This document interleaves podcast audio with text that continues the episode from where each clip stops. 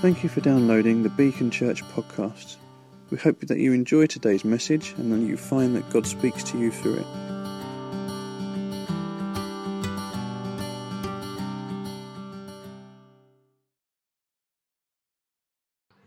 Well, good morning. It's a little feels a little bit different to last Sunday. So, just for those of you who don't know, we had our 10th anniversary last Sunday. The place was full of balloons and and uh, full of people actually. and uh, yeah, it was it was a great Sunday. Did you enjoy last Sunday? Those of you who were there.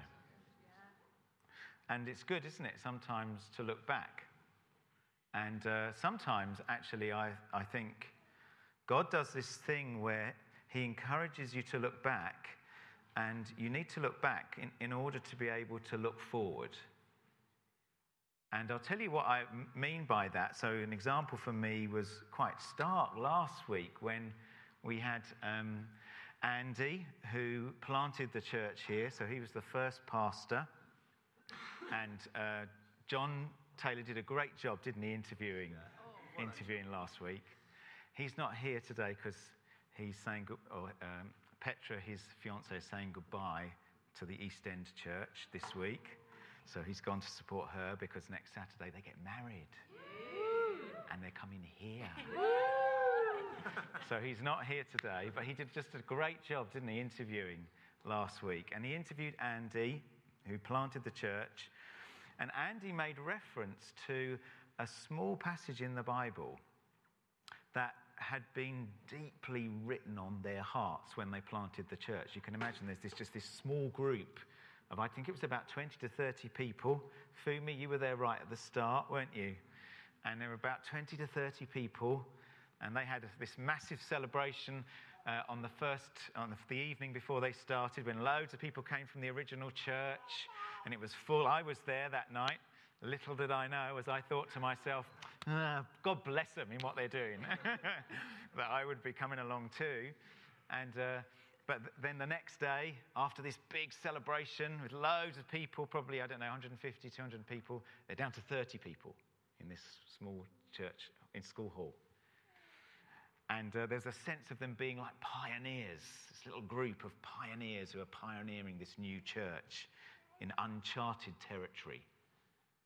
And Andy talked about things like going to the pub afterwards and sharing dreams about what this church is going to be like, what's God saying. And he talked about that scripture, that part in the Bible that, that um, had been deeply ingrained on them when they started the church that my house will be called a house of prayer for all nations. And after, I thought, oh, that's interesting. I don't think I'd heard that before. And uh, afterwards, uh, we were just having some food. And there was another key couple who, who planted the church, who started the very first small group that began to grow, a couple called Chris and Suzanne. And they were here too. And Chris came up to me afterwards and he said, Phil, I just want to re emphasize what Andy said. I can't emphasize enough how strongly we felt that word of God over the church. This, my house, is to become a house of prayer for all nations. Oh, that's interesting. Okay, thanks very much. That's really helpful. I don't know what that means. God. And then during the, that service last week, there was this slightly odd word. I don't know if you noticed it. So here we are, we're celebrating, we're looking back at all God's done, we're grateful, it's, it's a real party atmosphere. And then Martin Beard, Maureen's husband, he's not here today, he brings this word where he says something like, Church, it's time to sharpen your swords. It's time to sharpen your weapons. And I must admit, I sat at the front there, I thought, I don't think that's very, I don't think that fits in very well. Today. Look, celebrating, sharpening weapons. Don't think. Do you know what? Bible says, don't despise prophecy. Don't despise prophecy. And for those of you who know, this week has been an interesting week for us as a church because we learned this week that um, one of uh, my fellow elders, Ben, has been diagnosed with a very serious condition. And suddenly that word makes sense about sharpening your swords. and about being ready for some battle. And the word about my house shall be a house of prayer suddenly becomes relevant. Do you know what? It's interesting, isn't it? You sharpen weapons in preparation for something, in preparation for a battle that's coming. Last Sunday, we didn't know there was a battle coming. But God, in His infinite wisdom and grace, prepares us. Doesn't that just show us that He's with us? That when life deals a curved ball to us, He knows beforehand. He's sovereign, He's in it. And He says, okay, let's prepare my church for this. Let me show them that I'm with them. So let me just give them a little heads up. I'm not going to tell them what the battle is, but I'm going to say to them, there's, there's something coming. Sharpen your swords. There's something coming. Let me remind you of what I said over this church 10 years ago. House of prayer. Okay, now we know why. and that I've found that so helpful this week, a week where we've heard difficult news, a week where we've had to deal together with a bit of shock and surprise, a week where we're feeling deep compassion for people that we love dearly with an uncertain future ahead. And God prepares us a bit in advance so that we know He's with us, so that we know that He was not surprised, so that we know that He was with us last Sunday when we celebrated and is no less with us this Sunday as we look at an uncertain future. God is with us. God is with us. So we're going to sharpen our weapons a little for battle. And isn't it encouraging when we look at the Bible about when you're dealing with a difficult situation? Think about Joseph. When Joseph's brothers come and bow down to him at the end, after all they've done to him, and they come, and now suddenly he's top dog. Suddenly they're in his ball court. And he says to them, You meant what you did to me for evil, but God meant it for good. God means this for good for us. When I chatted with Ben earlier in the week, before some of the test results had come back, he said to me, Do you know, Phil, I just, I've been talking with Emma, and we think that what's happening to me might be God taking the church on a bit of a faith journey. I thought, oh boy, you, are something else, you are. And he was, he's right. He's right. What does Paul say about what our weapons might be? So we've heard about sharpening our sword, haven't we? What does he say? He says this in Ephesians, it's well known. In all circumstances, take up the shield of faith with which you can extinguish all the flaming darts of the evil one. Take the helmet of salvation. Remember, you're saved. You're going into this battle knowing you're saved. Remember it. And the sword of the Spirit, which is the Word of God praying at all times in the Spirit, with all prayer and supplication. To that end, keep alert with all perseverance, making supplication or praying in all circumstances for all the saints.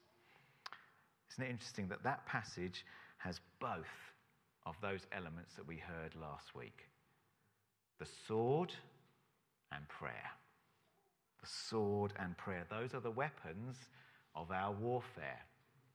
Those are the weapons that we're going to be using on Wednesday when we meet together to pray.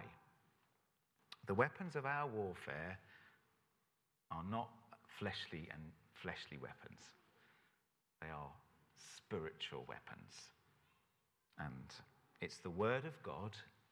It's the Word of God. The promises that we believe in the Bible and it's prayer.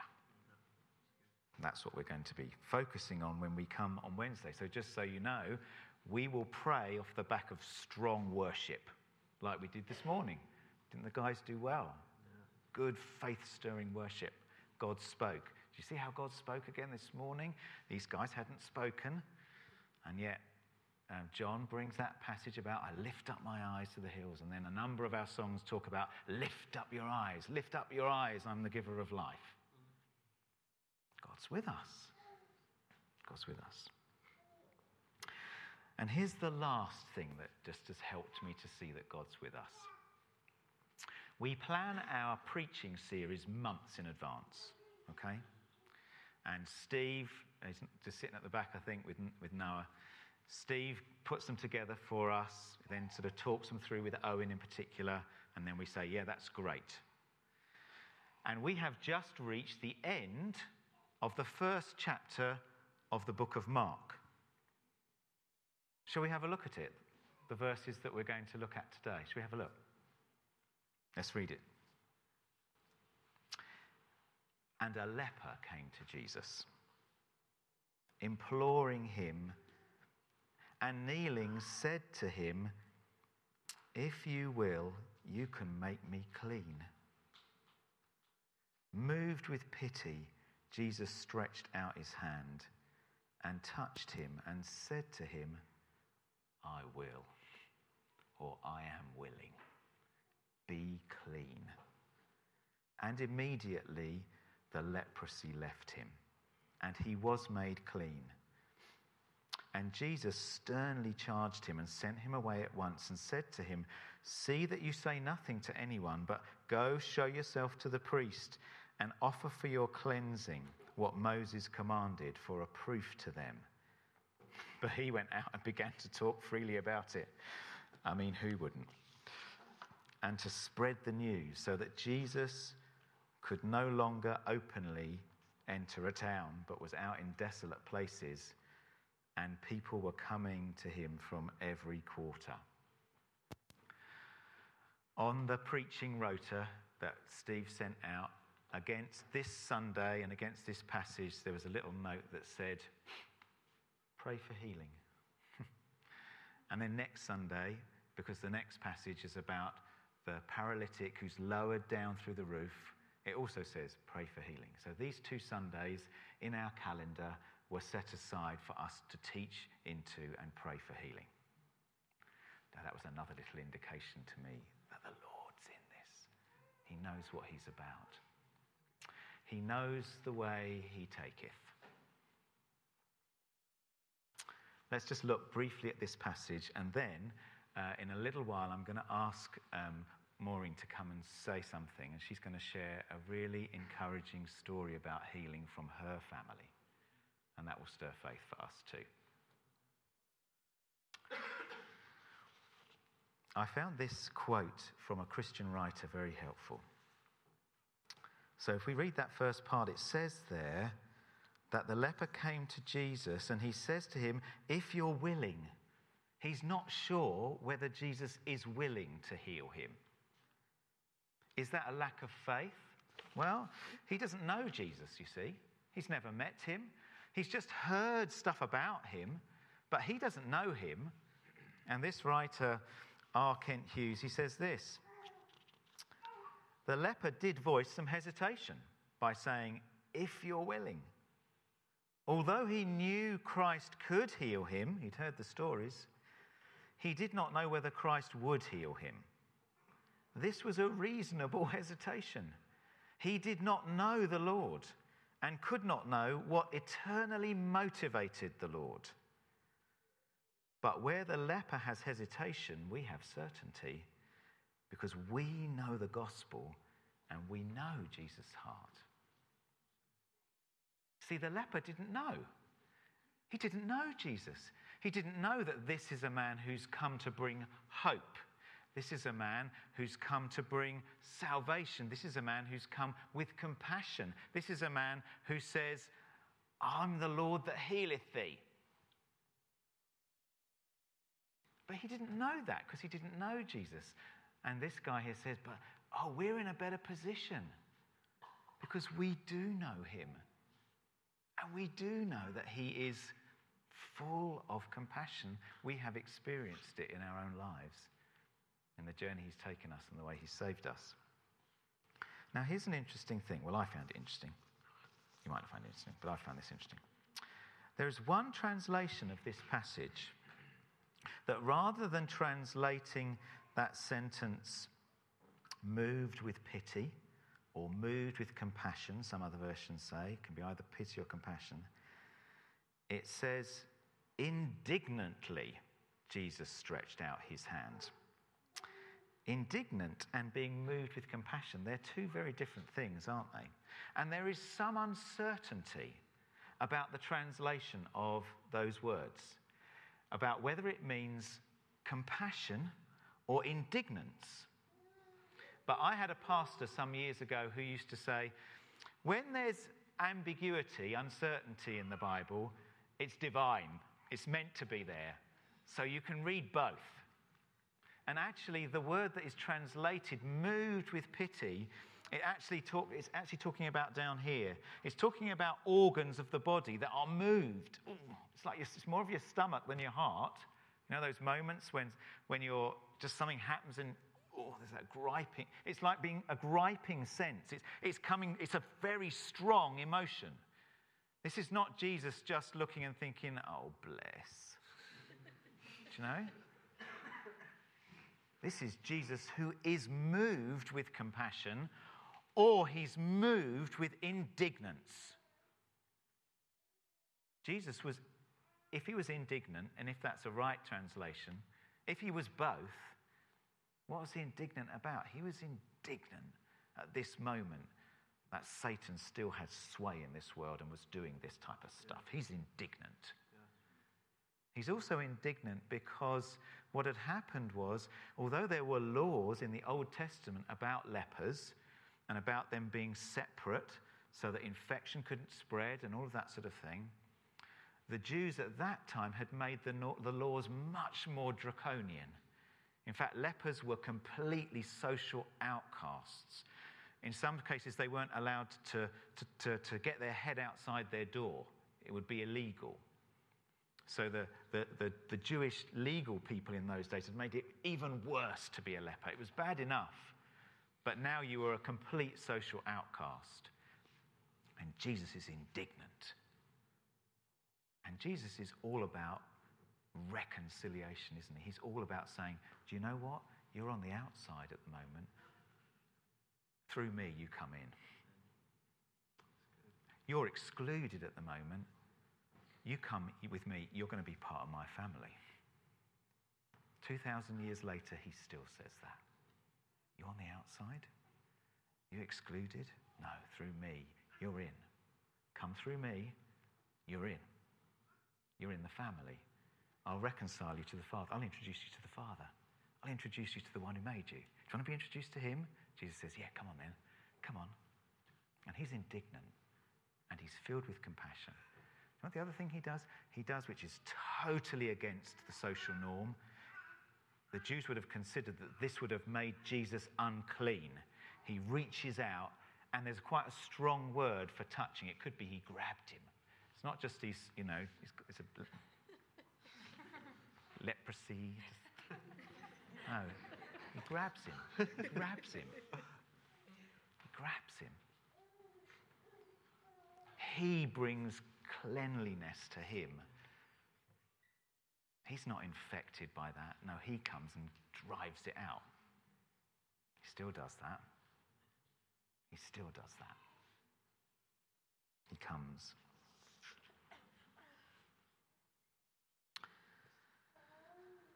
In Luke, it records that Jesus sends out 72 disciples to go and do the same stuff he's been doing to go and heal the sick and cast out demons. And when they come back, a few days later, they recount to him all the stories of what's happened. You know, you sent us out, you gave us your authority. we we're doing the business now. Do you know what? We prayed for this, but and spirit come. Oh, spirit was fighting, and out it came. Out. We said out, and it went. We prayed for this one. They were completely healed, radically healed.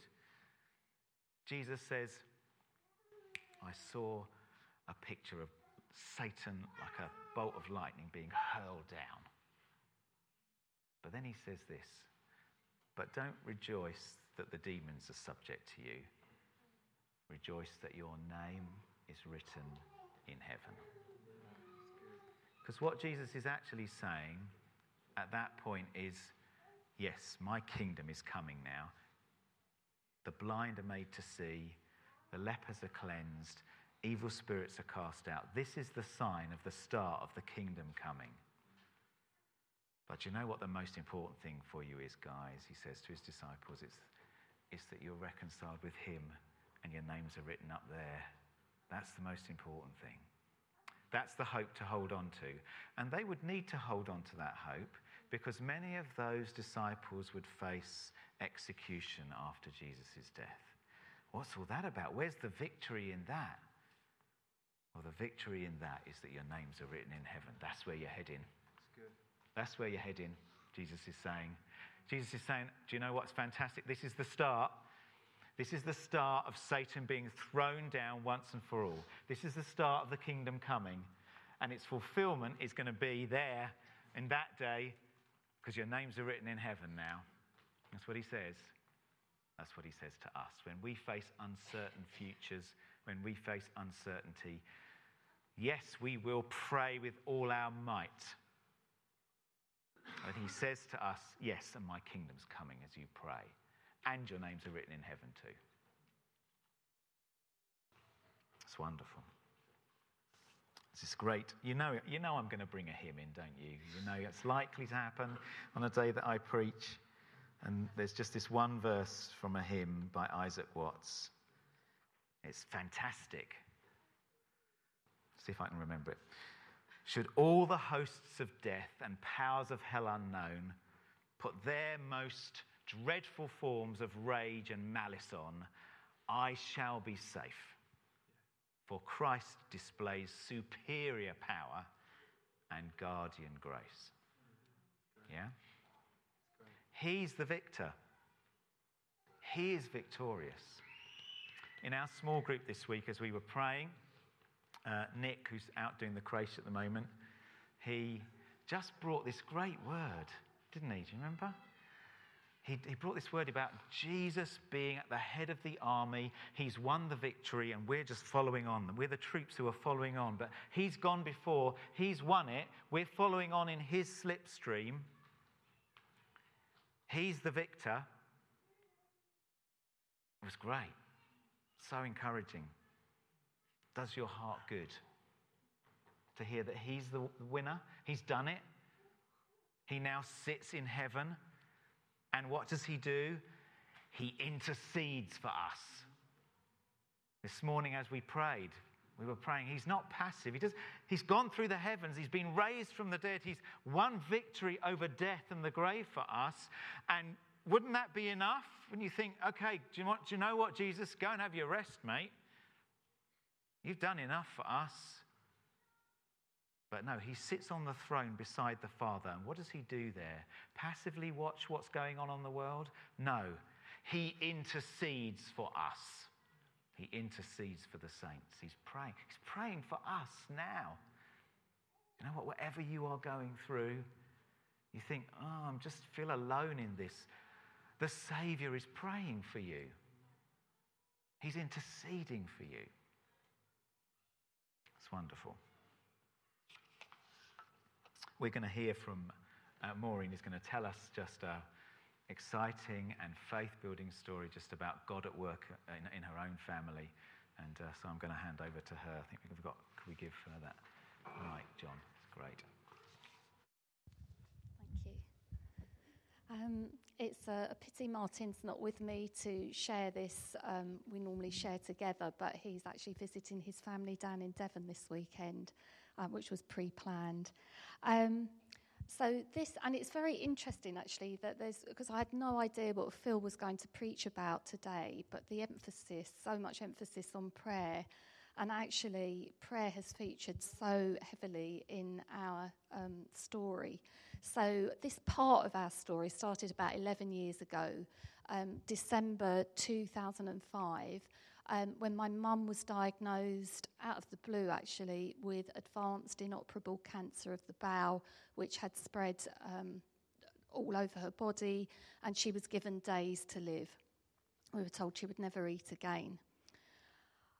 I felt at that time, I mean, obviously, huge shock, but I felt that it was right to pray the prayer of King Hezekiah that God would extend mum's life.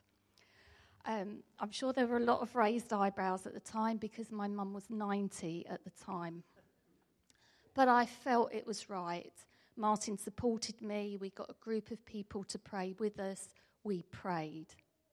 I managed to get mum home from hospital before Christmas.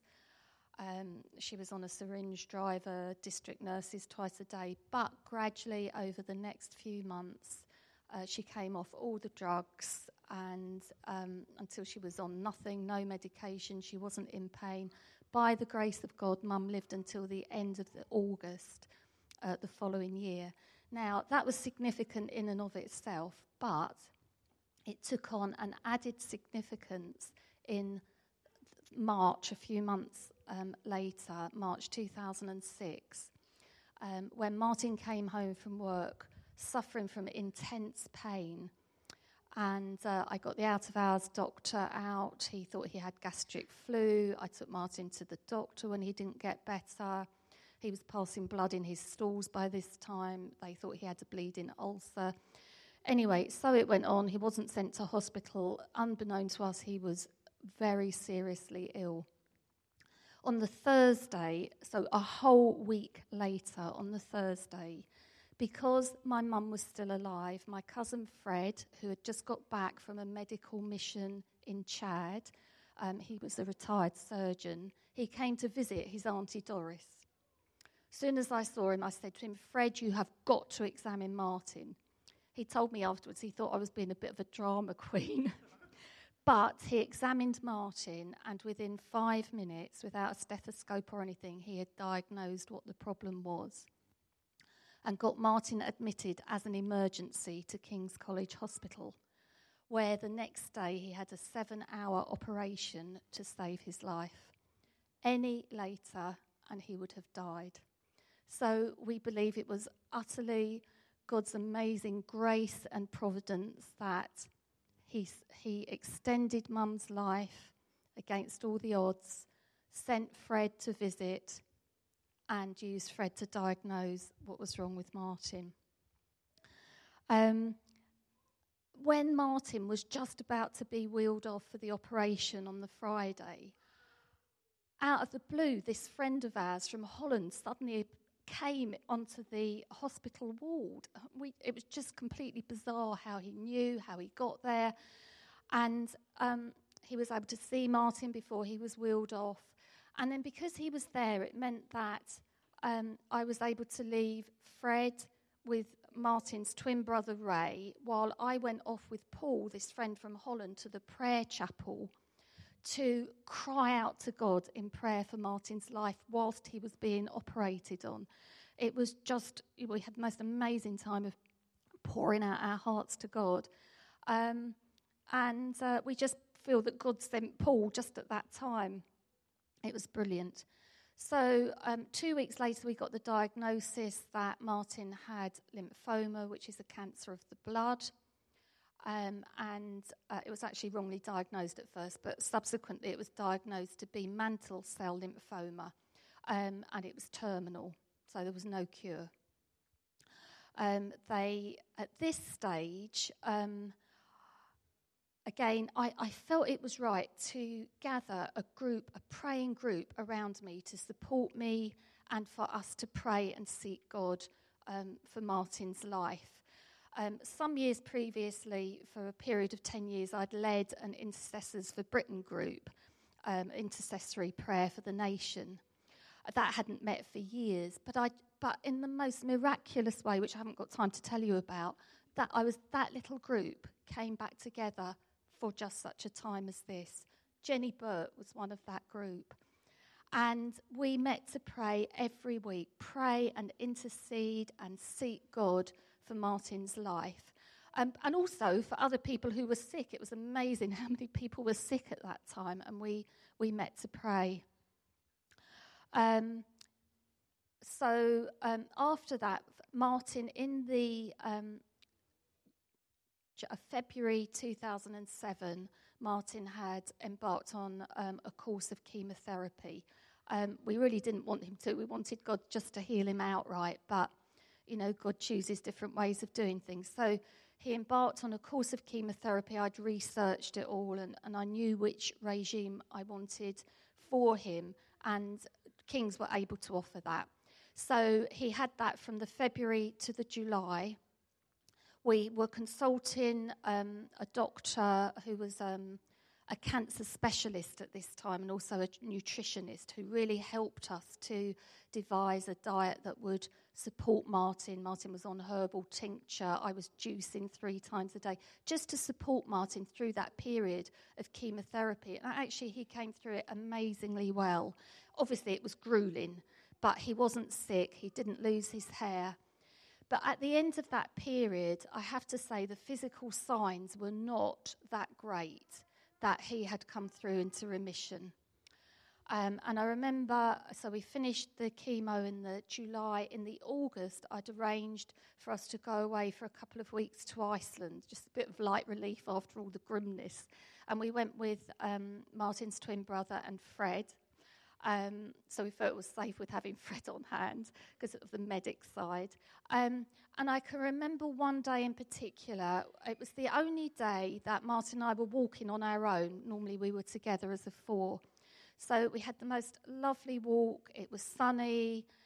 And we were walking and talking and praying. And I can remember at one point just falling to my knees in prayer, reaching out to God. Sorry, that was a long time ago. Um, reaching out to God. It was just one of those very special times where you have that sense that you're touching the heart of God.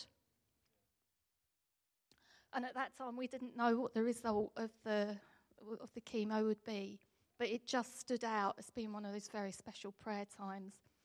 Then in the September, we went back in to see the oncologist.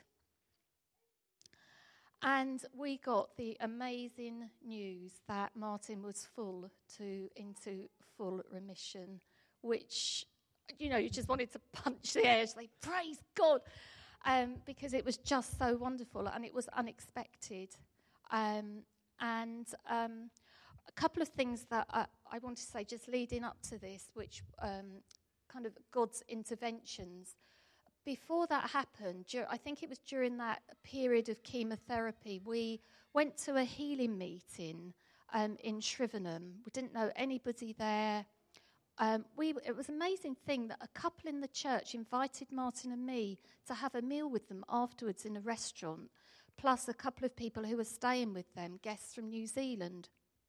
So we had this meal with them. While we were waiting for the waitress to bring the food, this New Zealand guy, remember we hadn't met any of these people before, he suddenly stands up at the table, thumps the table, looks Martin in the eye, and declares, You will not die but will live to declare the works of the Lord.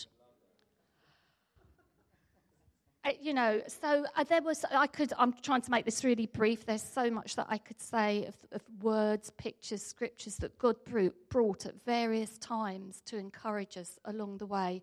It was just amazing. So, back in with the oncologist, hearing the wonderful news that Martin was full in, through into full remission, then in the next breath, the consultant said, We now want you to have a stem cell transplant. It's like, my goodness, you know, you'd hardly recovered from the good news, and they then wanted Martin to have a stem cell transplant. So um, we left there really with our heads in a whirl, uh, complete daze. But uh, we spoke with um, the um, cancer specialist. He put just a little question mark of doubt in our minds I then did loads of research about it, and I found that there was a one in five chance of dying just by having the stem cell transplant, a hugely high percentage of ending up uh, with major organ failure or um, becoming disabled. And so, again, we sought God for his wisdom, you know, what to do. So, you know, life and death situations. And the oncologist at King's absolutely would support no other way. This was the only way forward as far as they were concerned. Um, and so we sought God. Um, and we also sought a second and then a third medical opinion, which came out for being that the risks were so high that at this stage they, they wouldn't go that route. So after much prayer and thought and everything, and we and there was another word that came through somebody at church who was really more on the periphery and not given to prophetic utterances. But he came up to us and he said that he really felt God had impressed on him we were to set our face like a flint. You know, like Jesus set his face like a flint for going to Jerusalem. So we really felt encouraged by that, that because we were coming to the decision not to have the stem cell transplant, which was a really scary thing to decide because, yeah, anyway, for all of those reasons. Um, so we went in to see the, the oncologist at King's, and um, God again wonderfully intervened because we saw a different oncologist who was much more empathetic to our position. And he said that he would support us in it. And Martin was put on a, what they call a watch and wait, where he's exa- um, examined every few months. You don't intervene with medication, but you just watch and wait. And the thing was, they said it was never a question of if the cancer comes back, it was always when the cancer comes back. Nearly every time we went in to see them, no matter how well Martin was doing, it was always when the cancer comes back. Um, that was a post chemotherapy, that was 10 years ago. In that 10 years, Martin has not been on any medication. He has lived a full, normal, healthy life by the grace of God. We have felt we all the time, and we still feel that we are walking on the water and we have our eyes fixed on Jesus. Um, and the corollary to this is that a few months ago, no, a couple of months ago, Martin went in for an examination at King's and he was discharged. They don't want it's no longer a question of when the cancer comes back. And we just give glory to God.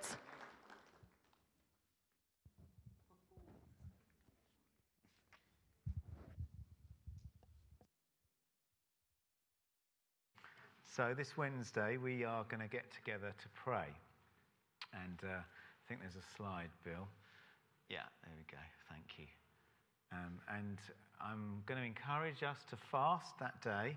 Now, just for any of you who, who can't, have medical conditions or pregnant, you're not allowed, okay? Or maybe just one meal, or you can forego a packet of crisps or something. Um, but for those of us who can, I'm going to encourage us to fast on Wednesday, and that might mean for you just giving up a meal, or it might mean you feel you can fast for the whole day and, and to pray. And there are different ways of praying. So I've heard that Val is praying very regularly every six hours or something like that. He has been for Ben. Um, and so that's one way. Another way is just to put aside uh, lunchtime if you're not going to eat at lunchtime. If you're at work, to go out and go for a wander and pray then. Um, and then we're going to get together in the evening and we're going to worship and we're going to pray, particularly for Ben and Emma. And then we, might, we may well pray for some other things as well, but we'll certainly be focusing a lot of our prayer time for, for Ben and Emma. Okay? So that's what we're going to do on Wednesday. Let's pray together now. Let's stand. And, uh, guys, have we got a song? Can we finish with a song? Yeah? Great.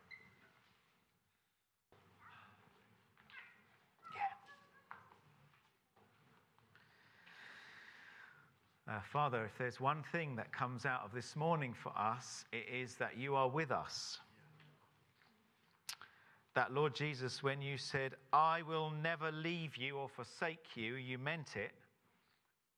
And we have experienced it this morning. We thank you for all the indications of your presence with us over this last week. We thank you for this amazing story of your healing power and faithfulness in Martin and Maureen's life. We thank you for the way that you hear and respond to faith filled prayer. But we thank you, Lord Jesus, that you also said faith as a grain of mustard seed is enough. So this isn't something that we have to work up. And we don't have to come to you feeling like that we need to come in our own righteousness. We come in your righteousness and we can come with mustard seed faith. And you will bless it and you will bring increase because, Lord Jesus, you are always the one who brought and brings increase to what we bring.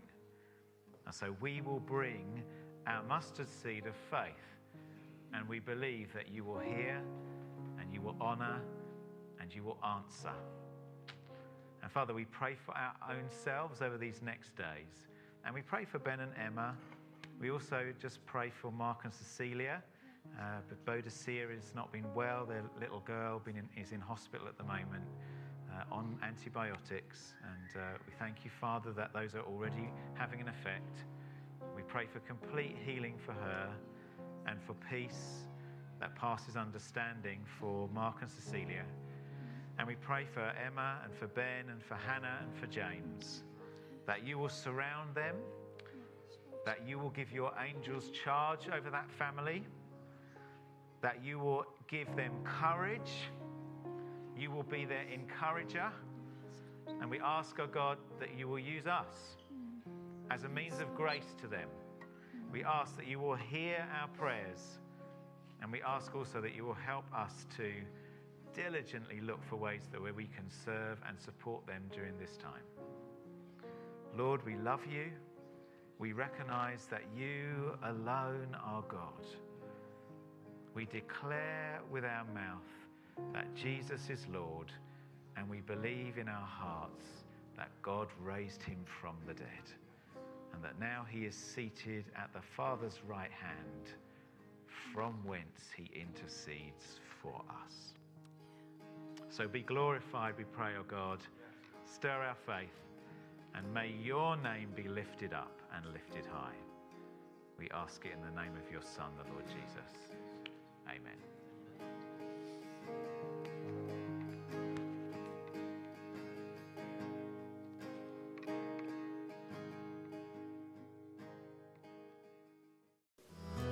You have just listened to a Beacon Church recording.